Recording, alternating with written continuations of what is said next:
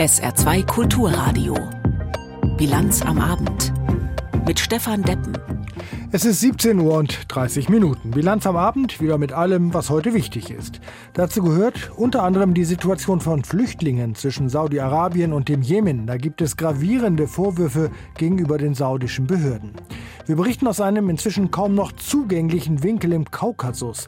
Dort spielen sich schlimme Szenen ab, weil Aserbaidschan den Zugang nach Bergkarabach blockiert.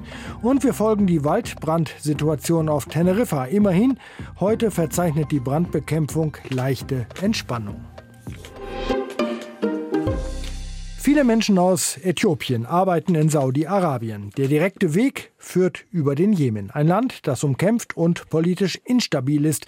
Und in diesem Bürgerkrieg ist auch Saudi-Arabien nicht neutral. Die Grenze zwischen dem Jemen und Saudi-Arabien ist also streng bewacht. Und dort sollen sich dramatische Verbrechen abgespielt haben oder noch immer abspielen. Eine Menschenrechtsorganisation berichtet nun, saudi-arabische Grenzschützer hätten hunderte Migranten an der Grenze gezielt getötet. Anne Almeling berichtet. Sie sind kaum zu erkennen zwischen den niedrigen Bäumen und Sträuchern. Dutzende Menschen erklimmen Schritt für Schritt die Berge des Nordjemen arbeiten sich im Gänsemarsch durch das unwegsame Gelände. Ein Video auf der Website der Menschenrechtsorganisation Human Rights Watch lässt erahnen, wie anstrengend diese Route für die Reisenden ist. Die karge Gegend und der schwierige Weg bergen viele Risiken, doch Lebensgefahr droht ihnen der Organisation zufolge aus einem anderen Grund. An der Grenze zu Saudi-Arabien schießen saudische Grenzschützer offenbar auf Menschen – möglicherweise um Migranten und Asylsuchende davon abzuhalten, auf saudischen Boden zu gelangen. Human Rights Watch hat dazu einen Bericht vorgelegt. Forscherin Nadia Hartmann kennt die Details. Wir haben dokumentiert, dass saudische Grenzschützer Granaten benutzen und Menschen aus nächster Nähe erschießen, auch Frauen und Kinder. Wir haben mindestens hunderte Tote dokumentiert, aber möglicherweise wurden Tausende ermordet. Und einiges deutet darauf hin, dass diese Misshandlung weitergeht. Bei den meisten Opfern handelt es sich offenbar um Menschen aus Äthiopien. Aus dem umkämpften ostafrikanischen Land fliehen viele Menschen über den Golf von Aden auf die arabische Halbinsel in den Jemen. In den vergangenen Jahren auch immer mehr Frauen und Mädchen. Vom Bürgerkriegsland Jemen aus wollen viele Migranten dann weiter nach Saudi-Arabien oder in andere reiche Golfstaaten wie die Vereinigten Arabischen Emirate. Doch deren Einwanderungskriterien sind restriktiv. Notleidenden Menschen wird in der Regel kein Asyl gewährt. Saudi-Arabien hat die Genfer Flüchtlingskonvention nicht unterschrieben, also die internationale Rechtsgrundlage für den Schutz von Menschen auf der Flucht. Das Königreich führt seit 2015 außerdem einen verlustreichen Krieg gegen die aufständischen Houthis im Jemen.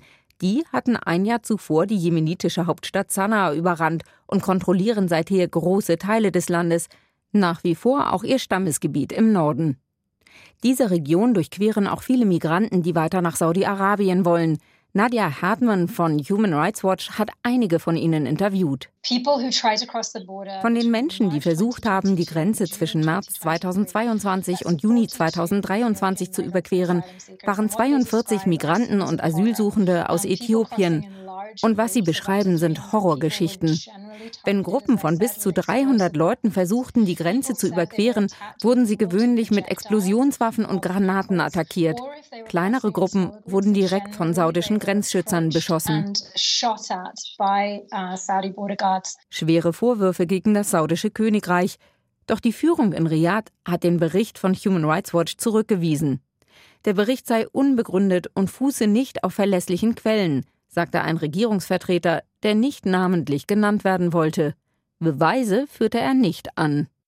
Nächste Station der Kaukasus. Genauer gesagt nach Bergkarabach schauen wir. Die Region gehört völkerrechtlich zu Aserbaidschan, allerdings leben dort vor allem Armenier, was dazu führt, dass beide Länder um die Region ringen, mitunter kämpfen und die Menschen die Leidtragenden sind. Derzeit offenbar besonders, denn es gibt Berichte vor allem vom Roten Kreuz, dass Bergkarabach inzwischen vollständig von Aserbaidschan regelrecht ausgehungert werde. Dass also die einzige Straße aus der Region nach Armenien durch Aserbaidschan Aserbaidschan komplett gesperrt worden sei. Dazu habe ich am Nachmittag mit Stefan Malerius gesprochen. Er arbeitet für die Konrad-Adenauer-Stiftung in der georgischen Hauptstadt Tbilisi. Herr Malerius, können Sie denn diese Meldung bestätigen? Ist Bergkarabach weitgehend von der Welt abgeschnitten? Die Straße ist auch schon seit äh, längerer Zeit, also seit Dezember letzten Jahres, quasi blockiert. Zunächst sind das Umweltaktivisten gewesen, die von der aserbaidschanischen Regierung orchestriert worden sind, äh, eine Blockade durchzuführen. Dann hat äh, Aserbaidschan im April so Checkpoints eingerichtet und äh, jetzt ab Juli sind auch das internationale Rote Kreuz und die russischen Truppen, die da stationiert sind und die die Bevölkerung, die armenische Bevölkerung in Bergkarabach noch notdürftig versorgt hatten, die, die können diese Straße nicht mehr passieren. Also eine Sperrung schon länger, aber dass es total dicht ist, das ist dann in der Tat jetzt neu offenbar. Und was heißt das jetzt für die Menschen dort? Das heißt, dass die sich eigentlich schon in einer humanitären äh, Katastrophe befinden. Es gibt also keine Lebensmittel mehr, so gut wie keine Lebensmittel mehr. Die Menschen versorgen sich aus dem, was sie in ihren Gärten anbauen. Es gibt keine Hygieneartikel mehr, es gibt keine Medikamente mehr. Äh, Gas ist auch abgestellt und Strom ist nur noch selten verfügbar. Das heißt, alles, was man zum Leben, zum Überleben braucht, ist im Moment Mangelware. Mangelware oder einfach auch gar nicht existent. Und es äh, gibt wiederholt Todesfälle aus verschiedenen Gründen, insbesondere ältere Menschen oder, oder Kinder, die äh, medizinische Unterstützung brauchen, Versorgung brauchen, die sind schon mehrfach gestorben aufgrund der Situation. Nun ist es so, dass äh, die Vereinten Nationen ja im Frühjahr, glaube ich, schon mal auf die Situation aufmerksam gemacht haben und Aserbaidschan zu einer Kursänderung aufgefordert haben. Das hat aber offenbar nichts genutzt. Das ist richtig. Es sind auch nicht nur die Vereinten Nationen gewesen, auch äh, die Europäische Union, auch der Europarat. Charles Michel, der noch im Juli zwischen Premierminister Pashinyan aus Armenien und Präsident Aliyev vermittelt hatte, hatte danach die aserbaidschanische Seite aufgefordert, den sogenannten Latschin-Korridor, also die Verbindungsstraße, zu öffnen. Und das ist aber alles abgeprallt und ähm, nicht äh, in irgendeiner Form positiv berücksichtigt oder beantwortet worden von, von Aliyev. Nun ist es so, dass der russische Einfluss da naturgemäß äh, nach wie vor groß ist. Spielen die Russen ihren Einfluss derzeit nicht aus oder haben die schlicht und einfach durch ihren Krieg in der Ukraine andere Sorgen? Der russische Einfluss ist groß gewesen. Russland ist es ja gewesen, das den Waffenstillstandabkommen nach dem 44-Tage-Krieg aus dem Jahre 2020 zwischen Armenien und Aserbaidschan verhandelt hat. Und in diesem Waffenstillstandsabkommen stehen Punkte drin wie freier Zugang Armeniens zu Bergkarabach und zu den Armeniern, die dort leben. Der sollte dann auch von den sogenannten russischen Friedenstruppen, die dort stationiert sind, garantiert werden. Das tun die aber nicht. Warum sie das nicht tun, äh, ist nicht ganz ersichtlich. Einerseits haben Sie recht, das hat natürlich mit dem Okkupiertsein Russlands durch den Krieg in der Ukraine zu tun, aber sicherlich ist da auch fehlender politischer Wille, äh, spielt da eine Rolle. Ja, und was lässt sich jetzt tun? Was kann wer machen? Ich denke, Europa ist gefragt. Hier, äh, Europa hat durchaus Einfluss auf Aserbaidschan. Ähm, Kommissionspräsidentin von der Leyen ist im letzten Jahr in Baku gewesen und hat mit Aliyev einen Gasdeal unterzeichnet, demzufolge bis 2027 die Fördermenge aserbaidschanischen Gas verdoppelt werden soll nach Europa. Das heißt, Aserbaidschan ist sehr interessiert daran, eine Partnerschaft, Energiepartnerschaft, strategische Partnerschaft mit Europa zu unterhalten oder auch nur auszubauen. Und das sind dann die Hebel, mit denen Europa klar machen kann, also die Europäische Union, aber auch Mitgliedstaaten, dass man mit Staaten, die und letztendlich ist es eine ethnische Säuberung, die dort betrieben wird, die Aushungern von Menschen und ethnische Säuberung als Mittel der Politik einsetzen, mit denen kann man keine, keine Partnerschaft eingehen. Ja, dann sagen die aber, ihr wollt doch unser Gas. Dann sagen äh, wir aber, wir können gut zahlen und wir können unser Gas auch äh, von anderswoher bekommen. Das hat die große Geschwindigkeit, mit der Europa unabhängig geworden ist von russischem Gas, ja gezeigt. Und dass man nun unbedingt auf aserbaidschanisches Gas angewiesen ist, das ist nicht gesagt. Also da gibt es auch weltweit andere Möglichkeiten, sich unabhängig zu machen von anderen autoritären äh, Diktaturen, wie Aserbaidschan eine ist. Mhm. Nun hat ja Aserbaidschan bis jetzt äh, auf all das nicht reagiert, droht deshalb jetzt womöglich, wenn die Armenier im Bergkarabach keine andere Lösung mehr wissen, wieder eine militärische Auseinandersetzung zwischen Armenien und Aserbaidschan? Das ist durchaus der Fall. Das hat auch der armenische Premierminister Pashinyan gesagt. Wenn äh, keine Lösung gefunden wird und wenn vor allen Dingen die Friedensverhandlungen, die ja sehr aktiv von europäischer und auch amerikanischer Seite begleitet worden sind, noch in der ersten Hälfte dieses Jahres. Die Außenminister haben sich zweimal in Washington getroffen. Charles Michel hat dreimal die Präsidenten bzw. Premierminister in Brüssel empfangen. Es hat ein fünfköpfiges Treffen gegeben in Chisinau, an dem auch Scholz und Macron teilgenommen haben. Also eigentlich war vieles auf einem guten Weg und äh, Außenminister Blinken hatte sogar im, im März überschwänglich gesagt, man sei jetzt schon auf der Zielgeraden. Wenn also diese Friedensverhandlungen jetzt nicht substanziell vorankommen und tatsächlich so ein Abkommen unterzeichnet wird, dann, so Pashinyan, und das kann ich nachvollziehen, droht in der Tat ein neuer Krieg. Also es muss, was auch immer diese Lösung beinhaltet, schnell gehen. Es muss schnell gehen, ja, genau. Äh, die Menschen in Bergkarabach haben nicht mehr viel Zeit. Stefan Malerius von der Konrad-Adenauer-Stiftung in der georgischen Hauptstadt Tbilisi zur Situation in und um Bergkarabach. Vielen Dank Ihnen für Ihre Einschätzung. Nächste Station Südafrika. Dort treffen sich ab morgen die Vertreter der fünf BRICS-Staaten, also von Brasilien, Russland, Indien, China und eben Südafrika. Sie wollen ein Gegengewicht bilden zu den westlichen Staaten und Bündnissen, deren Interessen international mehr Gewicht verleihen. Die Ausgangssituation ist angesichts des russischen Krieges gegen die Ukraine kompliziert. Dennoch wollen weitere Länder diesem Bündnis beitreten. Aus Johannesburg Jana Gent. Fünf Länder in denen rund 42 Prozent der Weltbevölkerung leben, das ist BRICS. Brasilien, Russland, Indien, China und Südafrika mögen nicht ganz übereinstimmen mit ideologischen Wertvorstellungen, aber eines haben sie doch gemeinsam, sagt Priyal Singh vom unabhängigen Forschungsinstitut ISS, dem Institut für Sicherheitsstudien. Der gemeinsame Nenner hier ist schlicht, dass es sich um Staaten handelt, die historisch im Abseits standen, die historisch innerhalb des internationalen Systems an den Rand gedrängt wurden. Es sind Länder, die nicht in der Lage waren, die Regeln für das Handeln oder die aktuelle internationale Ordnung festzulegen. Diese Staaten versuchen sich zu verbünden, um die Vorherrschaft der Länder herauszufordern, die im Zentrum des internationalen Systems sind. Seit der russische Angriffskrieg in der Ukraine begann, hat sich etwas getan auf der Südhalbkugel, meint der Analyst. Länder suchen ihm zufolge Allianzen, sie versuchen sich zu positionieren. Er sagt, die Welt sei geopolitisch im Wandel. Das Interesse von anderen Ländern, sich BRICS anzuschließen, spricht dafür. Südafrikas Außenministerin Naledi Pandor fasst zusammen. Unsere Freunde schätzen BRICS als Verfechter der Süd-Süd-Zusammenarbeit in einer multipolaren Welt. Die Staats- und Regierungschefs von 23 Ländern haben ihr Interesse an einem Beitritt zu BRICS formell bekundet und es gab viele weitere informelle Gespräche über die Möglichkeit einer BRICS-Mitgliedschaft. Saudi-Arabien etwa erwägt einen Beitritt. Der Iran hat sein Interesse schon bekundet. Manche Beobachter werten das bereits als Anti-West und primär als Anti-USA. Aber BRICS ist ein loser Verbund, eine Gruppierung ohne Zentrale, ohne Generalsekretär, ohne Verfahrensregeln. Und BRICS ist auch ziemlich jung. Erst seit 2011, seit sich Südafrika anschloss, der kleinste Partner, wird die Gruppe in der Weltöffentlichkeit wirklich wahrgenommen. Und Priyal Singh glaubt, das kann größer werden. Ich halte diesen Gipfel für wichtig, weil er einen Wendepunkt darstellt dahingehend, wie wir die BRICS verstehen und wahrnehmen.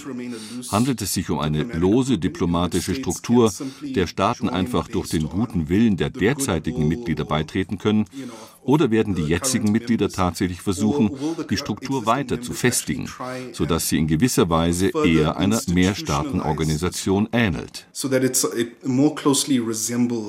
An intergovernmental organization in some form. Schon jetzt hat BRICS seine Herausforderungen. Spannungen zwischen den Mitgliedsländern China und Indien sind ein Beispiel.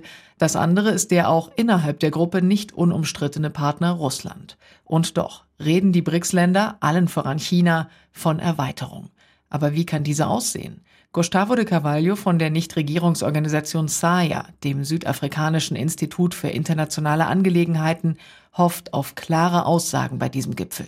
Für uns ist wichtig herauszufinden, welche Kriterien für einen Beitritt der Länder zu den BRICS ausschlaggebend sein werden.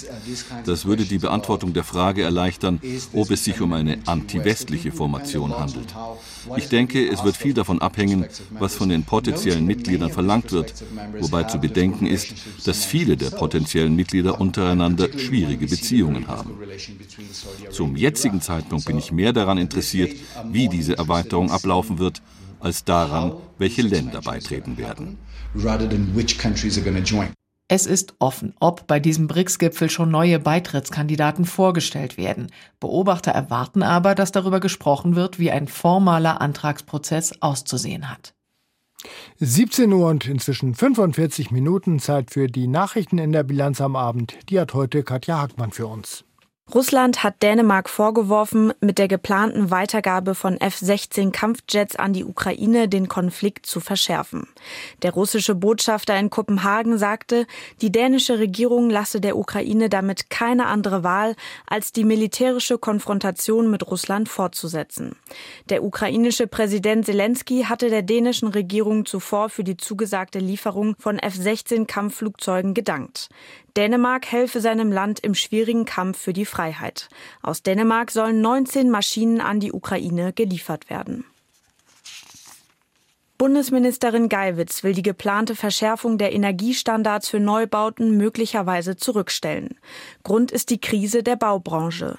Den Sendern RTL und NTV sagte Geiwitz, angesichts der hohen Baupreise und der stark zurückgegangenen Anträge sei jetzt nicht die Zeit für weitere Verschärfungen. Die neuen Regelungen sollten eigentlich ab 2025 vorgeschrieben werden, um den Energieverbrauch in Gebäuden zu reduzieren. Das Bundeswirtschaftsministerium hat die Abschöpfung sogenannter Überschussgewinne auf dem Strommarkt verteidigt. Von Anfang Dezember 2022 bis Ende März 2023 sei eine Summe von 417 Millionen Euro zusammengekommen. Das sei zwar weniger als zunächst erhofft, man sei aber froh, das Instrument geschaffen zu haben. Der Aufwand der Erhebung und der Eingriff in den Markt stünden allerdings in keinem guten Verhältnis. Deshalb sei die Abschöpfung Ende Juni beendet worden worden.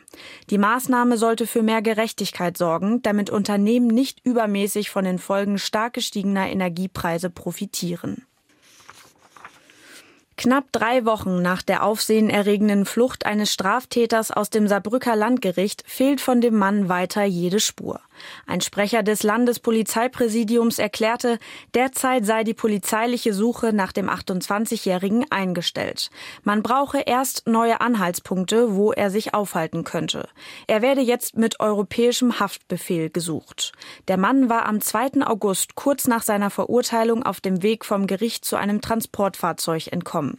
Das Landgericht hatte ihn wegen Bandendiebstahls von Fahrzeugen zu fünf Jahren und drei Monaten Haft verurteilt. Bei einem Brand in Saint-Louis-Beaumarais ist am Mittag ein hoher Sachschaden entstanden. Nach Angaben der Polizei war das Feuer im Anbau eines Einfamilienhauses in der Sportplatzstraße ausgebrochen und hatte dann rasch den Dachstuhl erreicht. Die Brandursache ist derzeit noch unklar. Die Ermittlungen laufen. Die Polizei schätzt den entstandenen Schaden auf einen sechsstelligen Betrag. Die Feuerwehr war mit insgesamt 40 Einsatzkräften vor Ort. Nach rund drei Stunden war der Einsatz wieder beendet. Verletzte gab es keine.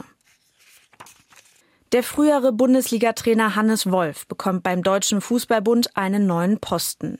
Wie der DFB mitteilte, übernimmt der 42-Jährige als Direktor den neu geschaffenen Bereich Nachwuchs, Training und Entwicklung.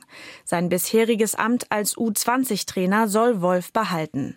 In seiner neuen Funktion ist er auch für den weiblichen Nachwuchsbereich zuständig.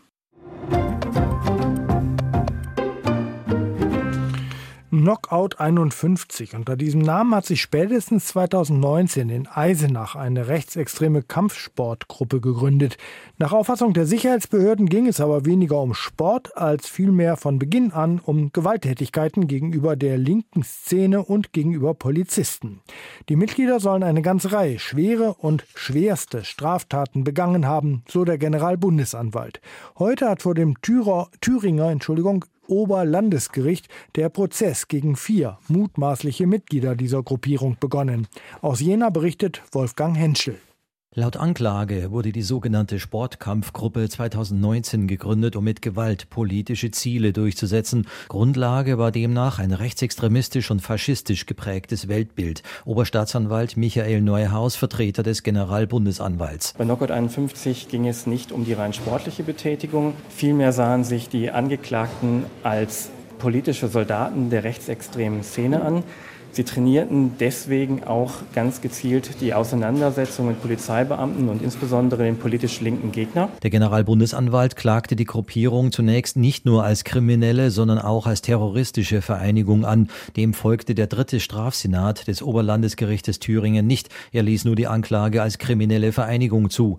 Den vier Männern im Alter zwischen 21 und 25 Jahren werden darüber hinaus Landfriedensbruch und mehrfache schwere Körperverletzung vorgeworfen. Unter anderem anderem sollen sie nach Angaben der Ermittler etwa bei Demonstrationen gegen Corona-Auflagen gezielt Polizisten angegriffen oder in Eisenach vermeintliche Drogenkonsumenten verprügelt haben. Darüber hinaus bereiteten sie sich auf gewalttätige Auseinandersetzungen, den Kampf gegen ebenfalls gewalttätige Linksextremisten vor, wofür sie sich auch bewaffneten. Mindestens einer der Angeklagten soll dabei versucht haben, eine scharfe Schusswaffe mit einem 3D-Drucker herzustellen. Dabei soll es sich um die wesentlichen Teile einer Maschinenpistole gehandelt haben. Auch die dazu passende Munition wollte der Angeklagte demnach selbst herstellen. Insgesamt standen sie nicht alleine da, sondern sie suchten die Vernetzung und schafften auch die Vernetzung mit anderen gewaltbereiten rechtsextremen Kampf Kampfsportgruppen. Darüber hinaus sollen die Angeklagten versucht haben, in Eisenach ein sogenanntes Nazi-Kiez zu etablieren und unter ihren sogenannten Gegnern Angst zu verbreiten. Dort traten sie als Ordnungsmacht auf, der sich andere Personen unterzuordnen hatten. Sie agierten gewalttätig gegenüber Personen, um sowohl ihre Interessen, aber auch die Interessen der rechtsextremen Szene dort durchzusetzen. Der Prozess im Oberlandesgericht fand unter strengen Sicherheitsvorkehrungen und mit massivem Polizeiaufgebot statt. Im Verhandlungssaal saßen unter den Zuschauern auch bekannte Rechtsextremisten aus Thüringen und Nordrhein-Westfalen. Die Verhandlung wird am nächsten Montag fortgesetzt. Für den Prozess sind zunächst 37 weitere Verhandlungstage bis März 2024 anberaumt. Das älteste Kloster auf deutschem Boden, das ist das Benediktinerkloster in Tholey im Nordsaarland. Spätestens seit der Gerhard-Richter-Fenster zieht es Touristen aus ganzer Welt an. Es könnten aber noch mehr sein, die die Abtei besuchen. Das sagt zumindest der ehemalige Generaldirektor der Völklinger Hütte, Meinrad Maria Grevenich. Die Mönche würden die Abtei nicht genug vermarkten und sich generell zu wenig kümmern, sagt er in seinem Buch Abtei Tholey, Quo Vadis. Ist an diesen Vorwürfen was dran?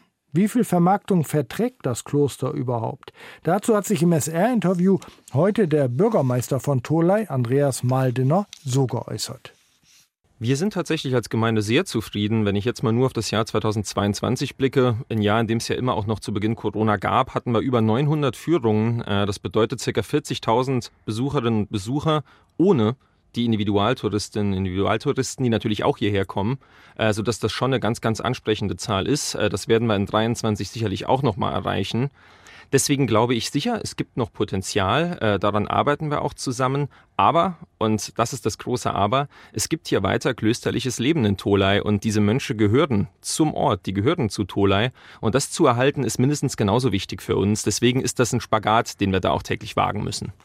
Tja, die Liste der Verfehlungen bei der Entwicklung der Klosterabtei Tolai, die Meinrad Maria Grevenich in seinem Buch Tolai Quo Vadis anprangert, ist lang. Dazu provozierend im Ton, mit persönlichen Anschuldigungen an die Mönche gespickt, will Grevenich die Öffentlichkeit aufrütteln, dass man sich um die aufwendig renovierte Abteikirche und die darin installierten Kirchenfenster intensiver als bisher touristisch kümmert. SR-Reporterin Barbara Grech kommentiert.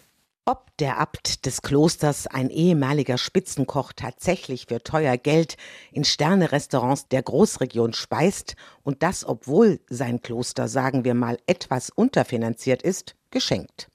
Ob Bruder Wendelinus nach Meinung von Grevenich der Totengräber des Tourismusprojekts Abteikirche Tolai ist und die Besucherzahlen schönt, er spricht von 80.000 Besuchern, die Gemeinde Tolai von 40.000, lässt sich schwer nachweisen. Tatsache ist, auch ich hatte Bauchgrimmen, als ich 2020 über die glanzvolle Eröffnung der frisch renovierten Abteikirche samt Richterfenster berichtet habe. Zu viele unterschiedliche Aussagen, eine intransparente Öffentlichkeitsarbeit und eine Stifterfamilie, die die Öffentlichkeit scheut, wie der sprichwörtliche Teufel das Weihwasser. Dann auch noch der Abgang von Thorsten Klein, ehemaliger Regierungssprecher des Landes, der mit einer Entwicklungsgesellschaft das Kloster und seine Sehenswürdigkeiten in eine glänzende, finanziell abgesicherte Zukunft hätte führen sollen und dann das Handtuch warf. Warum? Keine Antworten, und man konnte förmlich zusehen, wie die großen Pläne allmählich zusammenschrumpften, wie bei einem Ballon, aus dem die Luft rausgelassen wird. Das Besucherzentrum mit Klosterladen und die dort angekündigten Veranstaltungen zur geistlichen Erbauung, heute das Tourismusbüro der Gemeinde große Kulturveranstaltungen mit überregionaler Strahlkraft, Fehlanzeige und angeblich ist es um die finanzielle Lage des Klosters nach dem Rückzug der Stifterfamilie auch nicht gut bestellt. Grevenich spekuliert gar mit der Pleite des Klosters bereits im kommenden Jahr. Ob das stimmt, sei dahingestellt. Alles nebulös und undurchsichtig und das bei einem kulturhistorischen Schatz, der seinesgleichen sucht. Nicht nur wegen der Kirchenfenster von Gerhard Richter. Die Abtei ist die älteste auf deutschem Boden und hätte nach der Renovierung eine glänzende Zukunft, würde sich mal bitte endlich einer drum kümmern, der was davon versteht. Auch bei diesem Projekt hat sich wieder einmal gezeigt, dass man die Bewahrung und Entwicklung eines Kulturortes nicht einfach privaten Mäzenen, Betreibern und einer Gemeinde überlassen kann.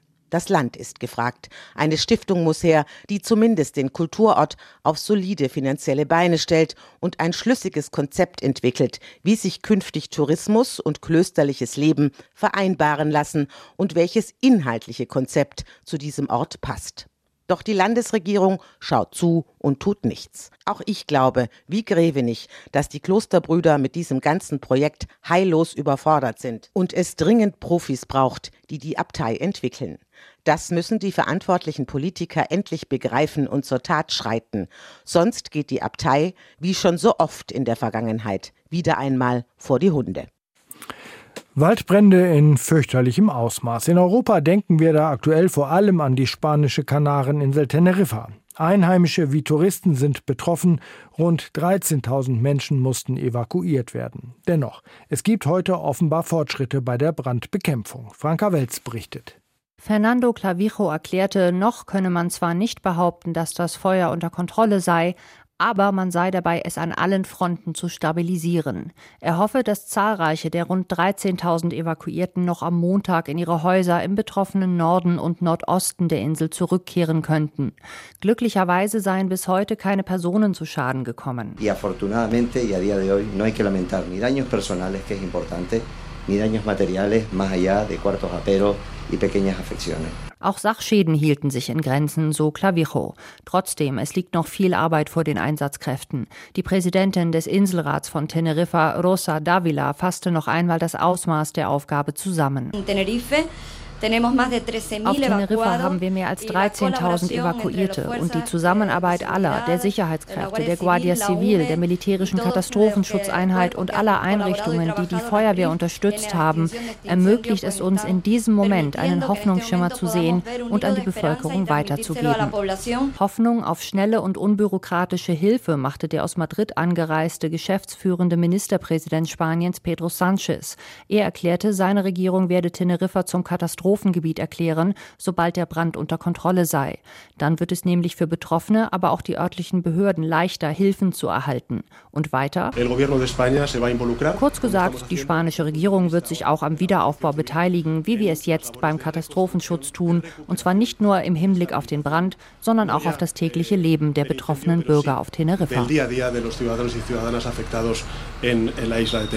Die Flammen haben bisher im Norden und Nordosten Teneriffas gut 12.000 800 Hektar Natur erfasst. Das entspricht circa 18.000 Fußballfeldern oder rund 6 Prozent des Gebiets der spanischen Atlantikinsel. Die Flammen werden von mehr als 300 Einsatzkräften bekämpft, die zum Teil auch nachts pausenlos tätig sind. Bei Tageslicht unterstützen Löschflugzeuge die Löscharbeiten aus der Luft. Mittlerweile sind 24 Maschinen im Einsatz. Nach Angaben des kanarischen Regierungschefs handelt es sich um einen der schwersten Brände auf Teneriffa in den vergangenen 40 Jahren. Inzwischen sieht es die Polizei als erwiesen an, dass das Feuer durch menschlichen Einfluss entstanden ist. Schauen wir noch aufs Wetter bei uns. Es bleibt auch morgen sonnig und heiß. Zuvor aber erwartet uns eine weitgehend klare Nacht. Örtlich bildet sich vielleicht auch Nebel. Die Temperaturen sinken auf 19 bis 15 Grad. Morgen steigen sie dann wieder bis auf 32 Grad und so bleibt es zumindest bis zum Mittwoch. Das war die Bilanz am Abend mit Stefan Deppen im Studio. Schön, dass Sie dabei waren.